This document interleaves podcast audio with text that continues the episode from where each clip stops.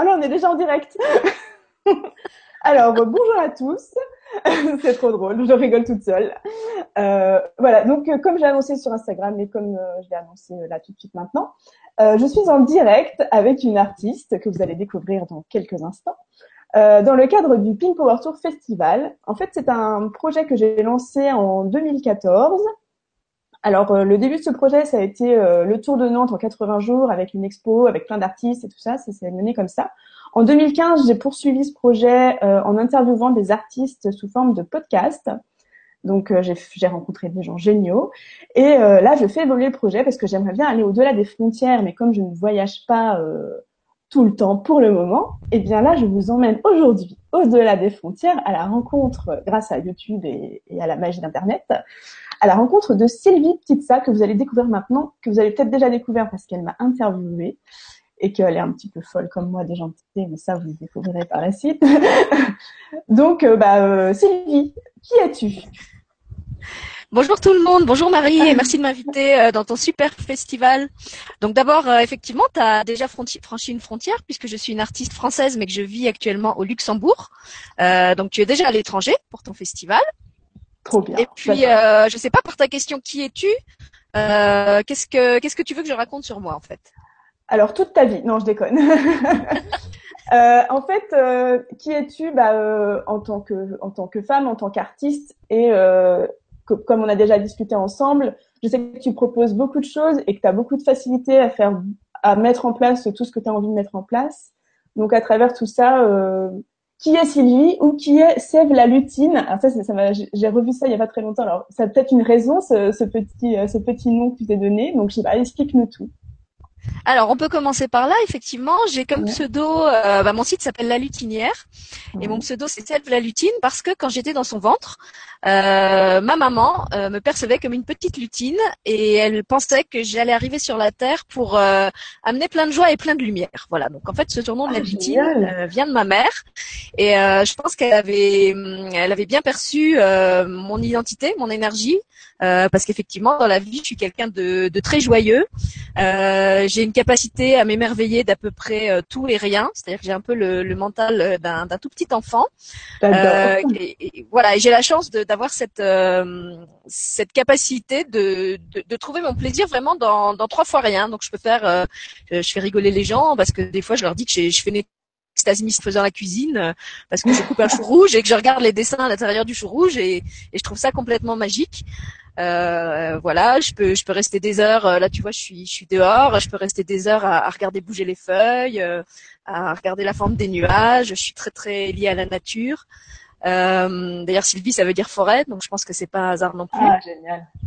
Et donc voilà d'où vient, vient la lutine. Et puis beaucoup de gens me disent que, que je suis euh, un peu comme un être magique, que, que j'ai une espèce de magie euh, qui, qui se dégage de moi. Euh, donc ça, moi, j'en suis pas forcément consciente, mais c'est mhm. vrai que c'est quelque chose qu'on me renvoie souvent. Et comme je te l'avais dit quand on avait préparé l'émission avec toi, j'ai constaté, euh, parce que pour moi, c'était pas une évidence, euh, mhm. qu'effectivement, j'agis souvent comme comme une sorte de révélateur sur les gens. Toi qui fais de la photo, mhm. je t'avais dit, moi, je, je suis un peu comme, tu sais, en photo, tu as le, le fixateur et le révélateur. Ouais. souvent, ce qui se passe dans mes rencontres avec les gens, euh, c'est que j'agis sur eux comme un révélateur, c'est-à-dire que je fais sortir des choses d'eux, que ce soit des choses lourdes qu'ils ont besoin d'exprimer parce mm. qu'ils n'ont pas eu l'occasion de le faire avant, euh, ou que ce soit au contraire des rêves euh, qu'ils ont un peu enterrés parce qu'ils n'y croyaient plus.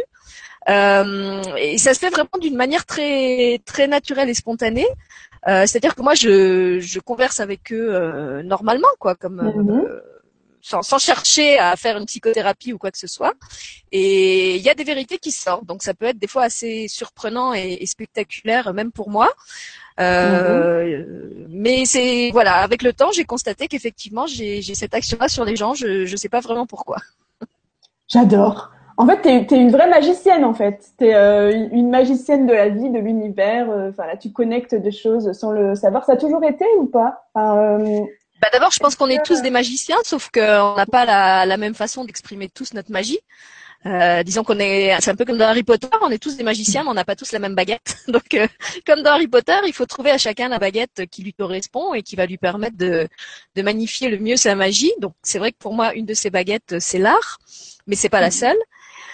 Euh, après, est-ce que ça a toujours été euh, j'en suis plus consciente depuis que je suis adulte. Mmh. Euh, enfant, je peux pas dire si si j'avais déjà cette cette capacité ou pas. Enfin, ce qui est sûr, c'est que j'ai pas grandi dans un dans un milieu qui était spécialement euh, ouvert à ça, donc on, on m'a jamais euh, parlé des, des, je sais pas, du petit peuple, du monde élémentaire. Euh, euh, par contre, j'avais une maman qui me lisait beaucoup de contes et je pense que ça a été un peu ma façon de, de garder le contact avec mmh. tous ces univers que je sentais très très réels.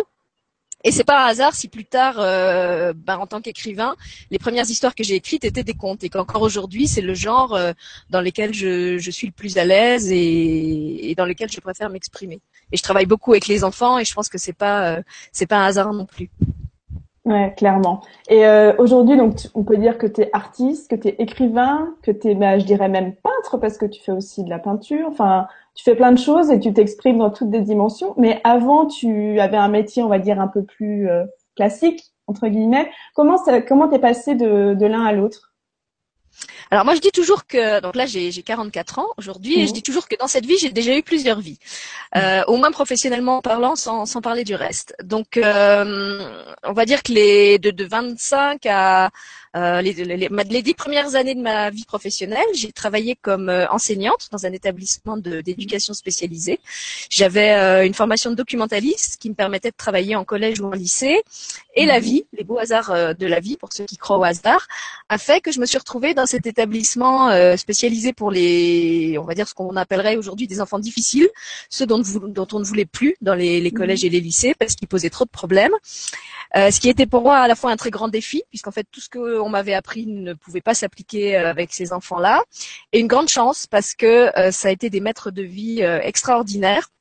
J'ai eu la chance aussi de tomber dans une équipe qui était formidable, euh, qui m'a appris beaucoup de choses en termes d'humain.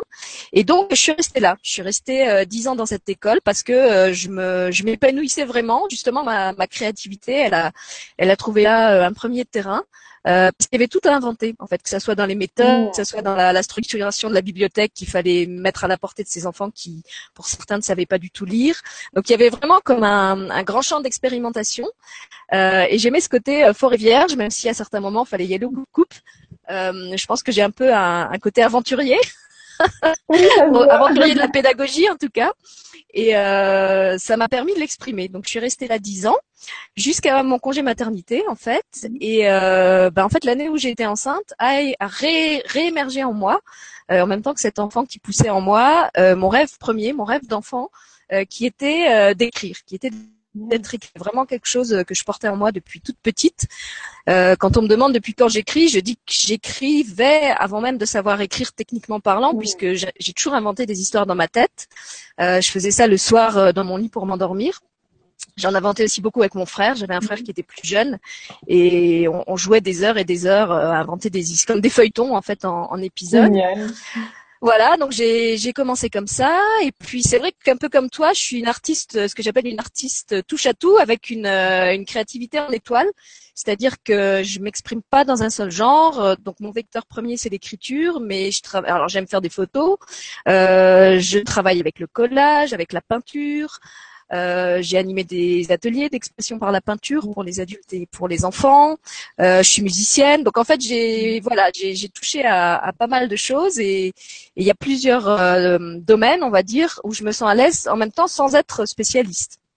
Le seul domaine dans lequel j'ai une vraie formation euh, académique, en tout cas, c'est euh, la littérature. Euh, après tout ce que j'ai fait, que ce soit en termes de, de peinture, de photographie, de euh, bon la musique, j'ai aussi été dans une école, mais c'était pas c'était pas un conservatoire. Mm. Donc je, je, suis plutôt du genre euh, autodidacte qui, qui apprend sur le terrain, on va dire, qui apprend en faisant. En mode intuitivement, tu as envie de faire ça, hop, tu le fais en fait. Ben, de plus en plus, oui. De plus en plus, oui. C'est vrai que c'est un ça a été un peu comme ça pour tout dans ma vie. Je suis, je suis un peu, bah, si je reprends euh, l'exemple de la musique, euh, comme comme quelqu'un qui a commencé par apprendre à faire ses gammes et qui, dès qu'elle avait fini euh, d'apprendre les bases, avait très envie de s'approprier l'outil à sa façon. donc ça, il y a beaucoup de choses que je fais ça a été euh, en tant qu'enseignante. Au début, j'arrivais avec des cours bien préparés, bien léchés, euh, bien soulignés. Et puis, au, fur et à mesure des années, euh, il y avait de moins en moins de choses écrites sur mes feuilles. Et à la fin, j'avais carrément plus de feuilles. C'était vraiment du, du total feeling. Quand j'avais des feuilles, c'était juste pour les inspectrices ou pour mes collègues qui, qui avaient encore besoin de, de support écrit. Euh, mais c'est vrai que, comment dire, ces dix années de, de documentalisme, je pense qu'elles m'ont été utiles dans le sens où ça m'a vraiment permis d'accueillir une structure, d'accueillir, de, de, développer en moi une structure, un sens de, de l'ordre euh, qui est maintenant presque tellement intégré justement j'ai plus besoin de de l'écrire, mais qui est qui est en moi. C'est-à-dire que à la fois je suis quelqu'un de très intuitif, mais en même temps mon intuition elle elle part pas elle part pas n'importe où, elle part pas dans tous les sens. Mmh. Et euh, j'ai gardé j'ai gardé aussi par exemple ce côté archiviste, c'est-à-dire que beaucoup de choses que je fais, euh, je les relate dans des articles qui sont stockés sur mon sur mon site, ce qui me permet mmh. d'avoir une sorte de mémoire aussi de ce que j'ai fait. Mmh. Euh, donc c'est très foufou et en même temps derrière cette foufouterie apparente, il y a quand même une il y a quand même une structure, il y a quand même un ordre. oui, c'est ça qui m'intriguait aussi. Je me dis, euh, je suppose que, bah, pareil, tu as 50 000 idées à la minute. Euh, des livres, tu en écris plusieurs en même temps, si je me trompe pas. Et euh, donc, du coup, comment tu fais dans ton processus de création? Comment tu arrives à structurer, à mettre en place tout ce que tu as envie de mettre en place si tout arrive en même temps, en fait, dans ta tête? Comment ça se passe, en fait? Alors, euh, avant, je travaillais effectivement plus avec des plannings, c'est-à-dire que j'ai justement, il y avait encore bien mon côté documentaliste. Euh, mhm. J'avais une espèce de, de, planning avec des ordres de priorité, et je savais que pour telle date, je voulais avoir fini tel projet. J'essayais de me discipliner euh, à travailler de sorte à, à, à arriver aux échéances dans les délais que je m'étais fixés. Et puis, euh, bah, de plus en plus, c'est plus comme ça que je le fais. Euh, maintenant, ça se fait vraiment d'une manière euh, totalement intuitive et je suis un peu euh, comme une, une, cuisinière qui a plusieurs casseroles sur le feu.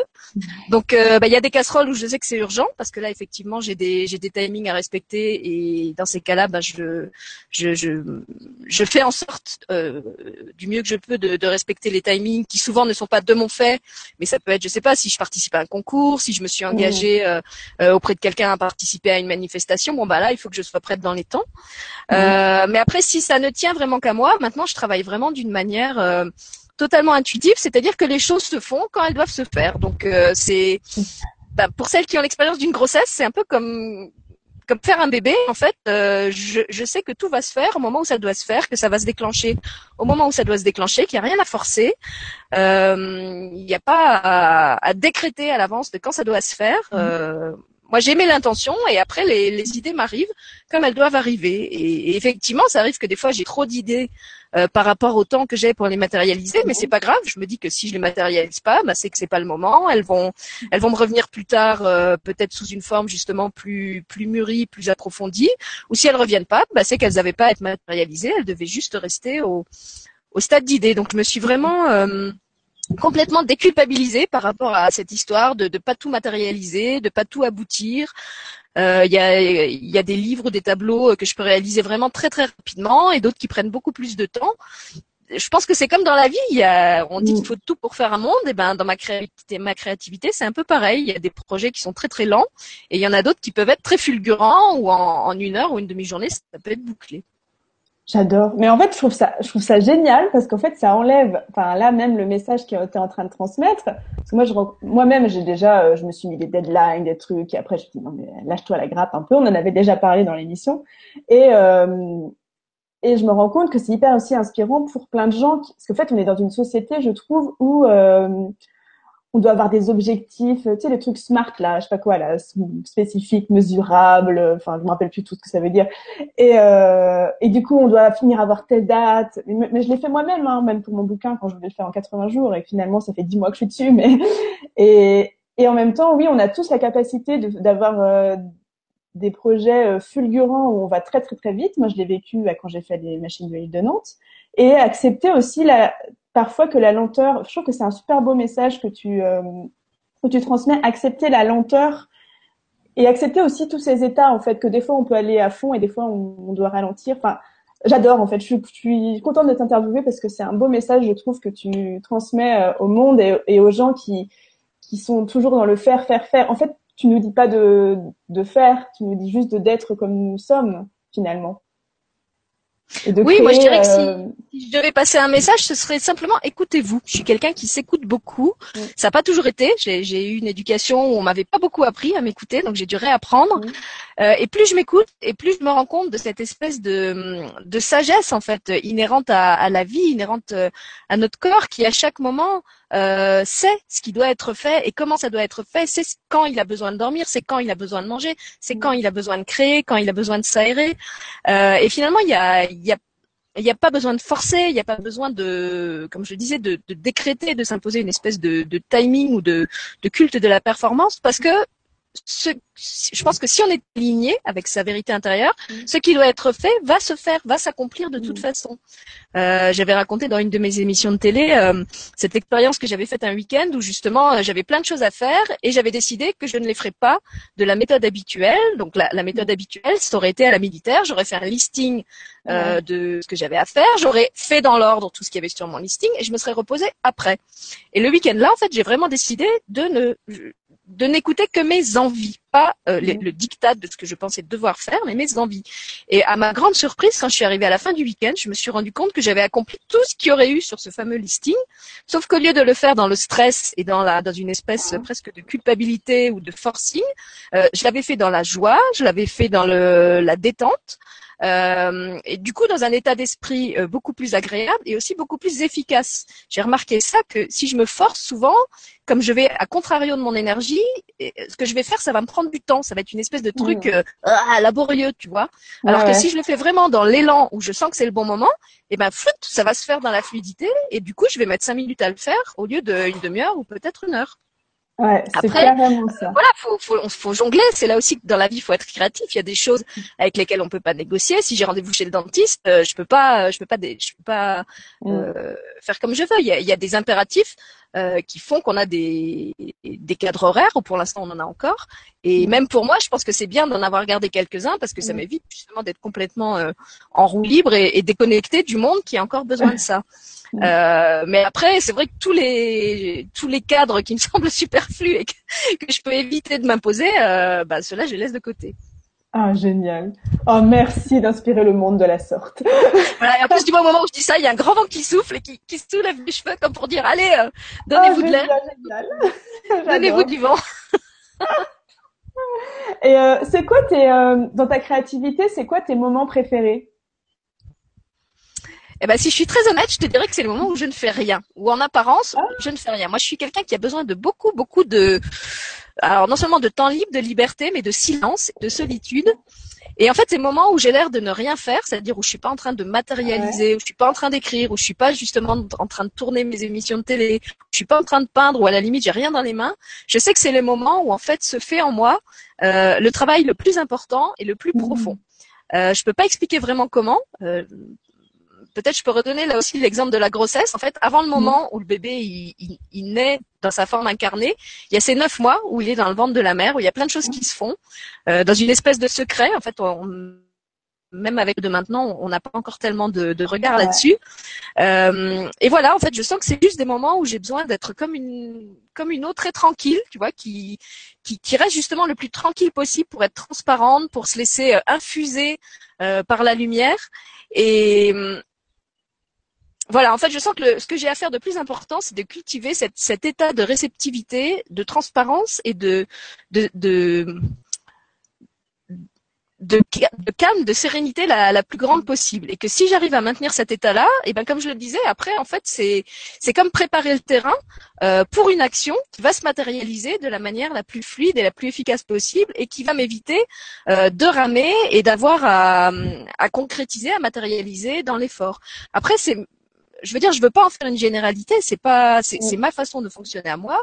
Comme je l'ai expliqué, ça n'a pas été toujours le cas, et je comprends très bien que pour d'autres gens, euh, il peut y avoir encore besoin d'un cadre, d'une structure, d'une espèce de discipline, de se dire voilà tous les jours de telle heure à telle heure, euh, je, je, fais mes gammes ou je fais mon heure d'écriture. Euh, voilà, c'est c'est mon parcours à moi euh, qui est ce qu'il est et qui doit pas non plus devenir un, un nouveau cadre parce que c'est vraiment ce que je voudrais éviter. Euh, comme je le disais, moi, ma, le grand conseil que je donnerais euh, aux artistes et aux gens en général, c'est écoutez-vous, faites confiance euh, à, cette sagesse intuitive qui est en vous. Et je pense que quand, on fait ça, en tout cas pour moi, ça s'est vraiment vérifié. Si on se fait cette confiance, si on se donne cette liberté, bah, finalement il y a beaucoup, il y a beaucoup de blocages qui sautent, que ce soit les blocages intérieurs ou les blocages extérieurs. Clairement, je suis d'accord. Et en fait, en même temps, j'ai l'impression que tu es en train de me dire un, un message, un, un, rappel pour moi-même. c'est trop, trop, marrant. C'est mon côté révélateur, sûrement. Parce que je me rends compte que dans, dans la créativité, ces moments-là, euh, ils sont euh, très importants pour moi, les moments de calme, les moments où je fais rien, parce que je, je sais que pendant ce temps-là, ça se range dans ma tête, et après, euh, quand je, ça doit y aller, ça, ça, ça y va à fond. Et mais par moments, j'ai tendance à l'oublier, donc je te remercie de me le rappeler, parce que sinon, souvent, je trouve, et je ne dois pas être la seule, euh, quand on quand, quand, on marche comme toi, enfin comme comme tu viens de le décrire euh, dans dans le dans le non agir, on va dire, pour agir plus tard. Enfin voilà, dans, dans le silence, dans l'introspection, enfin dans, dans, dans, ce que tu as décrit. Euh, des fois, on peut se sentir coupable parce qu'on se dit bah ouais, mais là je fais rien. Enfin euh, et ça, je le retrouve aussi chez, chez mes clients et tout. Bah oui, mais là je peux, là je suis en train de rien faire. Euh, mais c'est beaucoup lié au regard des autres. Hein, euh, après, avec soi-même. C'est ça, c'est qu'on est dans une culture en fait qui nous. Euh, alors, faut que j'ai explique. Un truc que j'appelle l'oreillette du cœur. C'est-à-dire que je me pose une question, je vais dans mon cœur, je pose la question à mon cœur et mon cœur me donne la réponse sous forme d'image, sous forme de mots, voilà. Et en fait, on, on a été euh, éduqué euh, dans notre famille et même dans notre société, euh, si, si on, on, est dans la société occidentale, mmh. euh, à comment dire, à se remplir, à se remplir tout le temps de choses extérieures, à se remplir de conseils, à se remplir de de méthodes, à se remplir de façons dont on doit faire, à se remplir d'informations, à se remplir nos journées avec des activités. Et du coup, c'est vrai que quand on fait le choix de ce, de cette espèce de vacuité, euh, il y a un moment, en, particulier les premiers temps, c'est un peu comme un sevrage quand on arrête un truc toxique. Il y a un moment où on est déstabilisé et où ça fait peur, où il manque, où il manque en fait ce, cette fausse plénitude, ce faux plein euh, qui nous a rempli pendant tellement d'années. Donc pour moi, ça s'est produit au moment justement où j'ai arrêté de travailler l'année où j'étais enceinte.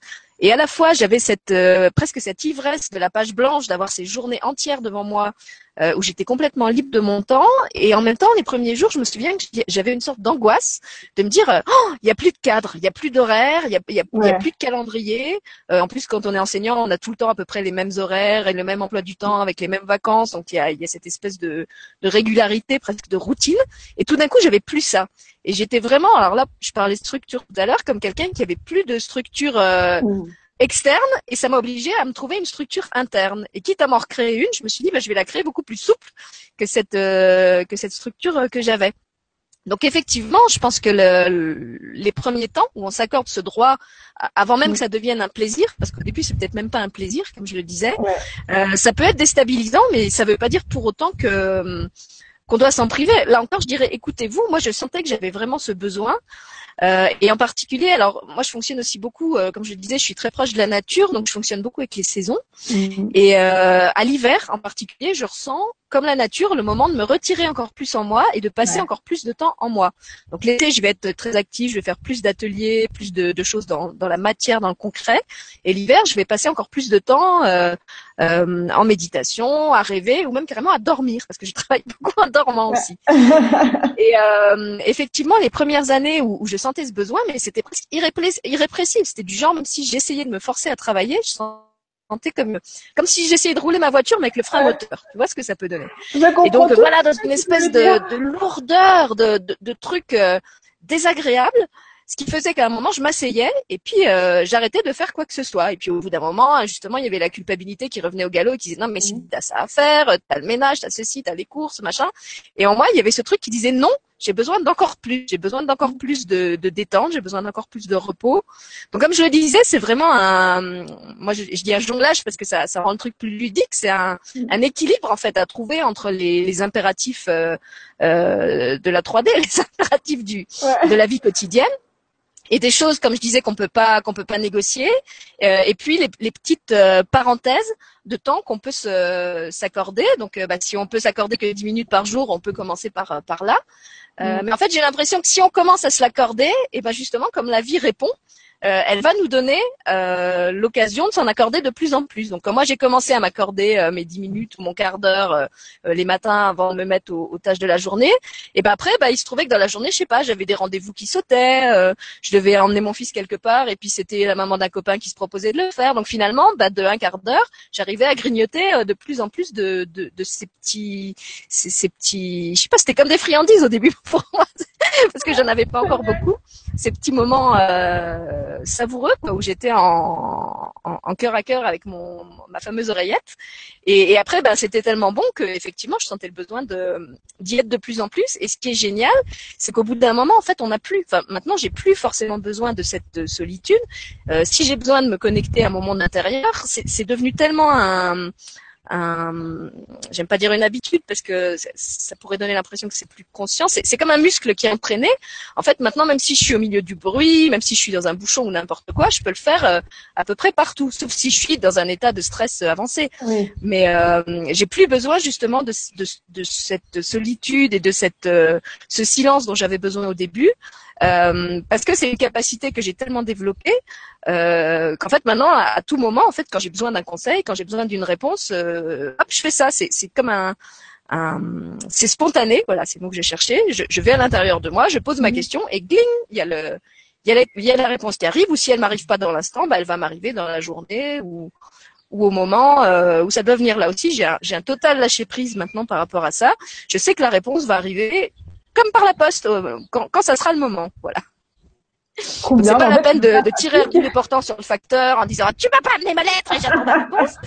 Voilà, euh, je fais confiance au facteur et je sais que quand la réponse doit m'arriver, elle va arriver euh, sous la forme où elle doit m'arriver.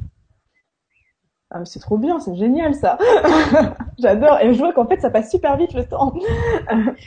Toute façon, ça passe toujours vite quand on discute ensemble. Et j'ai une question que j'adore poser et que je me dis que tu vas me répondre, bah, je suis déjà en train de le vivre, mais bon, je te la pose quand même. Euh, à l'heure d'aujourd'hui, et là, à l'heure où l'on parle, quel serait ton plus grand rêve? Alors, mon rêve pour moi-même, en fait, comme tu dis, je le, je le vis déjà.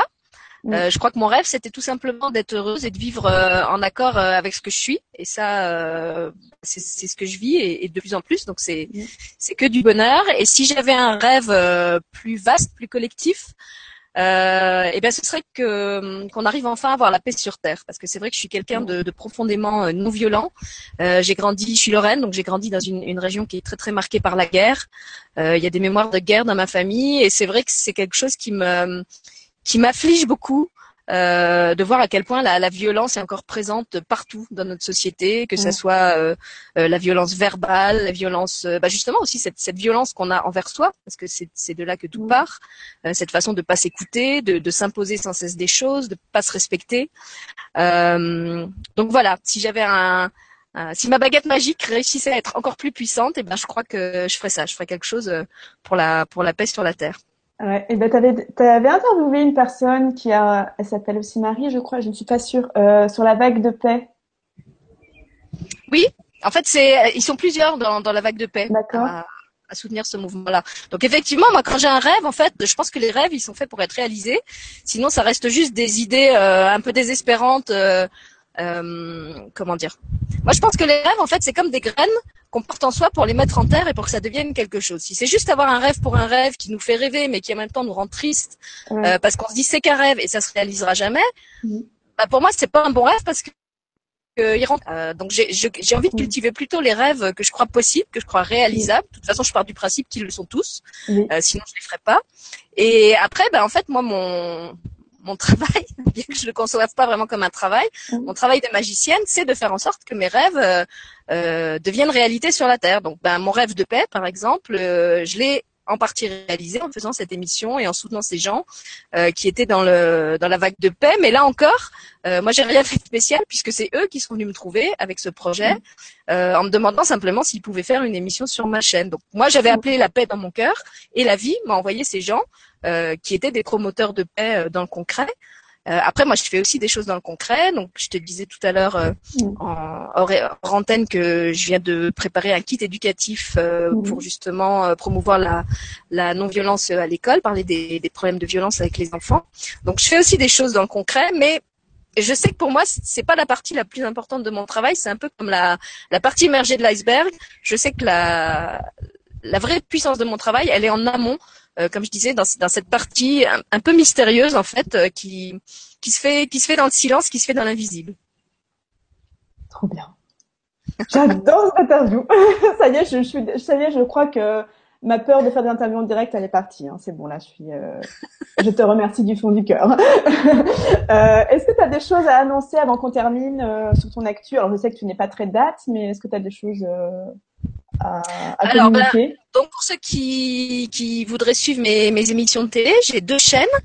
Euh, YouTube. Donc il y a la chaîne Elle et lui TV, euh, qui est aussi à mon nom, Sylvie Petitsa, qui est une chaîne tout public. Et puis j'ai une autre chaîne un petit peu plus perchée qui s'appelle De Terre et d'Étoiles. Et donc je travaille euh, en alternance sur les deux chaînes, euh, totalement bénévolement.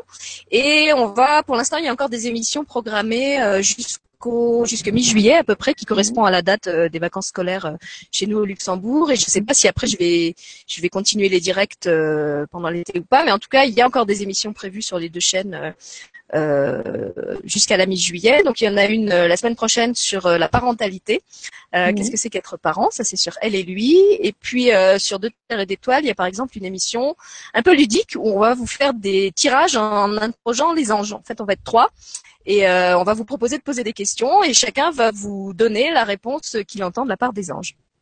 Oh, excellent, génial. Vous donner un peu une idée de, de ce qui se fait sur euh, l'une et l'autre chaîne. Euh, après, en tant qu'artiste, donc j'ai ce fameux kit pédagogique euh, qui est en préparation euh, et que je prends le temps de mûrir parce qu'il est en test dans une école en Moselle, euh, donc qui va sortir probablement à la à la rentrée. C'est un kit qui s'appellera le fantôme à lunettes, d'une histoire que j'ai écrite, inspirée de, de faits de faits réels, de faits vécus, de violences scolaires. Et puis il y a des chansons, il y a des jeux. Enfin voilà, l'idée c'était vraiment de donner toute une euh, batterie d'outils aux gens qui voudraient euh, promouvoir la, la non-violence à l'école euh, et que chacun euh, choisisse dans le kit les outils qui lui qui lui correspondent. Mmh. Après, j'ai deux autres livres euh, qui attendent d'être édités et qu'il faut que je prenne, je prenne le temps de mettre en page. Donc, il y en a un, c'est un, un récit initiatique euh, qui, comme la plupart de mes contes, s'adresse à des, enfants, mais peut très bien être lu par des adultes parce qu'il y a toujours une, dimension un peu philosophique dans mes contes. Et puis l'autre, alors c'est vrai que celui-là, il me tient à cœur, c'est un collectif d'auteurs. Donc ce sont euh, une quarantaine de textes de ma plume euh, que j'ai écrits à partir des créations euh, visuelles, des créations graphiques d'autres créateurs.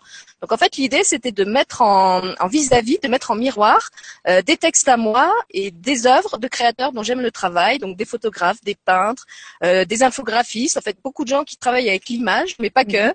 Euh, il y a des gens qui font des créations euh, en laine, en tissu, il y a des couturiers, il y a des pâtissiers. Et, l'idée, c'était justement chaque fois de mettre en regard euh, un texte et une création de ces artistes. Parce que comme Marie, dans la vie, je suis aussi quelqu'un qui construit des ponts, qui aime bien créer du, créer du mhm. lien. Euh, et donc c'était à la fois une façon de mettre en avant mon talent, mais de mettre en avant leur talent. Mhm. Euh, et ce qui a été vraiment intéressant, c'est que ça s'est justement, on parlait du processus créatif, ça s'est pas mm. toujours fait de la même façon. Il y a certaines fois où le texte a préexisté et quand j'ai vu l'œuvre de la personne, euh, je lui ai demandé de la mettre en regard. Mm. Euh, à l'inverse, il y a certains textes que j'ai écrits parce que je trouvais l'œuvre de quelqu'un inspirante. Donc là, le texte a jailli après mmh. en voyant la création de la personne. Et puis il y en a où on a carrément créé ensemble. Euh, C'était vraiment comme un, bah, comme créer des jumeaux. Euh, on, on, se répondait l'un l'autre jusqu'à ce qu'on arrive ensemble à une création où on sentait que c'était c'était harmonisé et qu'on était bien en miroir. Donc il y a des artistes, je dirais, de, euh, je crois que le plus jeune il a 5 ans, le plus vieux il en a 85. Euh, ils sont d'un peu tous les pays. Euh, il y en a en Espagne, il y en a au Québec, euh, il y en a en France, il y en a au Luxembourg. Euh, voilà, ils sont ils sont d'un peu partout, d'un peu tous les âges. Et l'idée de ce livre, c'est de, faire un peu comme un, gros paquet cadeau qui qui en avant le travail de tous ces gens. Donc ce livre-là s'appellera Arrêt sur image. Euh, je l'ai commencé l'année de mes 40 ans. Je pensais le sortir l'année de mes 40 ans puisqu'on parlait de, de, calendrier souple. J'en ai 44. Il est toujours pas fini. Euh, et je lui laisse vraiment le temps de, de mûrir. Et là aussi, la vie fait bien les choses puisque à 40 ans, j'étais beaucoup moins connue que, que je ne le suis maintenant. Et du coup, je trouve que pour ces artistes euh, qui tous ont accepté bénévolement en fait de, de, participer au livre au moment où justement je n'étais personne, je trouve que c'est beaucoup plus valorisant que le livre sorte maintenant, où il va être vu par beaucoup plus de gens, où j'ai mmh. des réseaux sociaux je peux les diffuser, ce que j'avais pas avant. Euh, donc quelque part, je trouve qu'ils sont aussi récompensés de, de la confiance qu'ils m'ont faite et, mm. et, je suis très contente pour eux de, de ça. Génial. Merci. Peut-être une création de Marie dans, dans le futur euh, arrêt sur image. On n'en a pas parlé encore, mais comme ah bah, justement il est encore en, en cours de création, il faut que j'aille fouiller dans ses photos et que je vois si, si j'ai un texte euh, qui sort sur une de ses photos. Ça pourrait ah être bah, sympa tout est possible, tout est réalisable. Hein. Tout est possible. Voilà. Moi, je pars du principe que tout est possible. Et euh, d'ailleurs, j'ai accroché récemment. J'ai changé la. Derrière moi, quand je fais des émissions, j'ai un petit cadre où il y avait une, une, euh, une image et j'ai changé l'image. Je l'ai remplacé récemment par euh, une carte que quelqu'un m'a envoyée avec une citation de Mark Twain qui dit "Ils ne savaient pas que c'était impossible, alors ils l'ont fait." Et, ah oui, j'adore cette citation. Voilà. Je pense que un des autres credos que je partage avec Marie, c'est que dans la vie, rien n'est impossible. On se crée les possibles qu'on pense à, notre mesure en fait et euh, à nous à nous de créer de créer les possibles qu'on se souhaite en fait. Ah, je trouve que c'est ça c'est un super mot de la fin ça. Voilà, d'ailleurs je vais me taire maintenant. bah, on va sûrement continuer à parler après. Hein. on a, on s'arrête plus avec Sylvie, c'est ça le... Non, non, mais on va, on va respecter le format pour une fois, on va respecter le cadre. Voilà. En tout cas, je te remercie. Euh, j'ai bien aimé ce, ce moment d'échange avec toi et tous ceux qu'on avait eu avant euh, pour ma chaîne. Et euh, voilà, je, je, vous laisse en sur ce sur ce alors j'ai pas envie de dire sur ce, sur ce bonbon parce que je suis pas du tout quelqu'un qui se bien placé pour donner des conseils, mais euh, je dirais simplement que c'est ce qui me porte dans la vie. Euh, mm. Croyez en vos rêves et, et rendez-les possibles. Génial. Merci du fond du cœur. Et à très bientôt. de toute façon, euh, maintenant, on est connecté, hein, donc euh, à très bientôt. Donc, je vous invite à suivre euh, Sylvie sur sa chaîne, sur Facebook, un peu partout. Je mettrai tous les liens sur la vidéo. Et puis à très très bientôt pour de nouvelles aventures et de nouvelles rencontres. Salut